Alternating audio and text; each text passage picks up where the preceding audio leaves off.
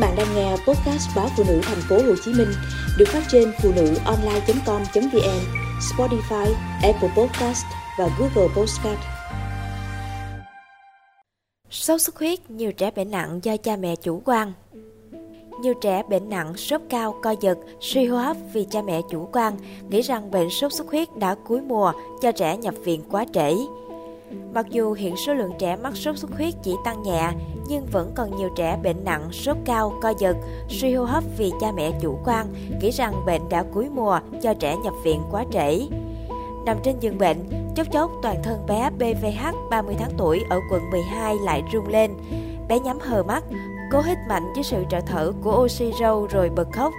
Nghe tiếng khóc của con, chị Nguyễn Thị Thu Hương vội chạy đến vỗ về.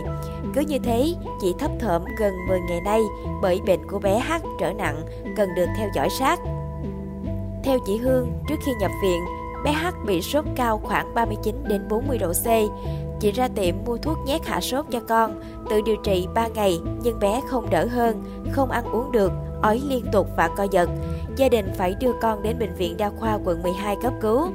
Bác sĩ nói con tôi bị sốc sốt xuất huyết nặng, suy đa cơ quan, có dấu hiệu cô đặc máu nên truyền dịch, kháng sinh cho bé. Ban đầu con tôi đỡ sốt, nhưng sau đó co giật nhiều nên tôi xin chuyển bé đến bệnh viện Nhi đồng 1 thành phố Hồ Chí Minh, chị Hương kể. Đây là lần đầu tiên bé H bị sốt xuất huyết nên gia đình không nhận ra, chỉ nghĩ bé bị sốt siêu vi. Cạnh giường bệnh bé H, bé VBN 11 tuổi ở huyện Bình Chánh cũng được điều trị tích cực vì sốc sốt xuất huyết, suy gan, thận, ói nhiều, rối loạn đông máu. Vừa lau người cho con, chị Trần Thị Bảo Uyên vừa chia sẻ. Con tôi nằm viện đã 6 ngày, bé đỡ nôn ói hơn nhưng vẫn phải truyền dịch. Do con tôi hay viêm họng nên trước khi nhập viện một tuần, cháu bị ho thôi. Tần suất ho ngày càng nhiều, sau đó mới sốt. Tôi chỉ nghĩ con sốt do viêm họng chứ không biết cháu bị sốt xuất huyết.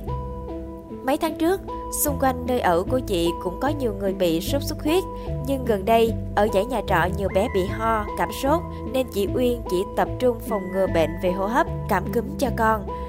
Mỗi năm hết sốt xuất huyết tới viêm amidan, viêm phế quản, ho, sổ mũi, nên khi con bệnh, tôi loại trừ bệnh sốt xuất huyết, không ngờ, chị Uyên nói.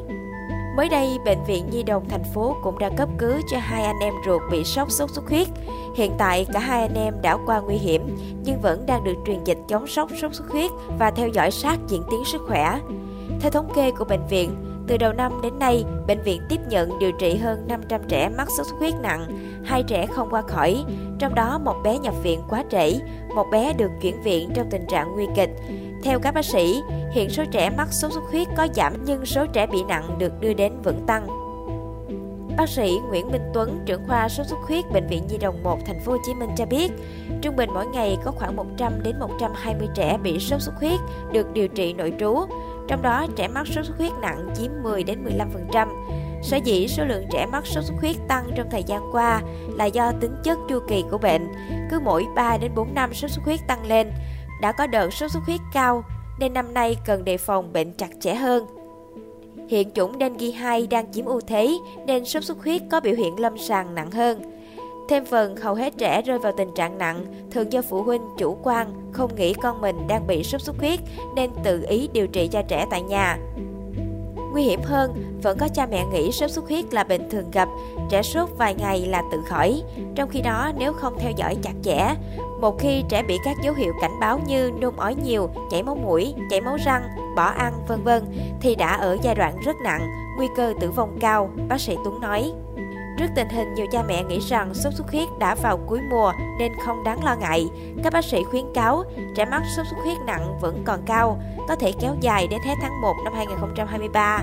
Hiện nay, sốt xuất huyết được xem là bệnh quanh năm, rộ lên vào mùa mưa, chứ không phải ở từng giai đoạn trong năm. Thậm chí sốt xuất huyết sẽ tăng nhanh vào cuối mùa mưa nếu cha mẹ mất cảnh giác. Một số trẻ mắc bệnh tăng, khi số trẻ mắc bệnh tăng thì số ca nặng cũng sẽ tăng lên, kéo theo nguy cơ trẻ tử vong cao. Điển hình năm nay, số ca mắc sốt xuất huyết có biểu hiện lâm sàng nặng hơn những năm trước. Bệnh nhân bị sốc sớm hơn, tái sốt nhiều hơn. Sốt cao, xuất huyết nặng cũng tăng.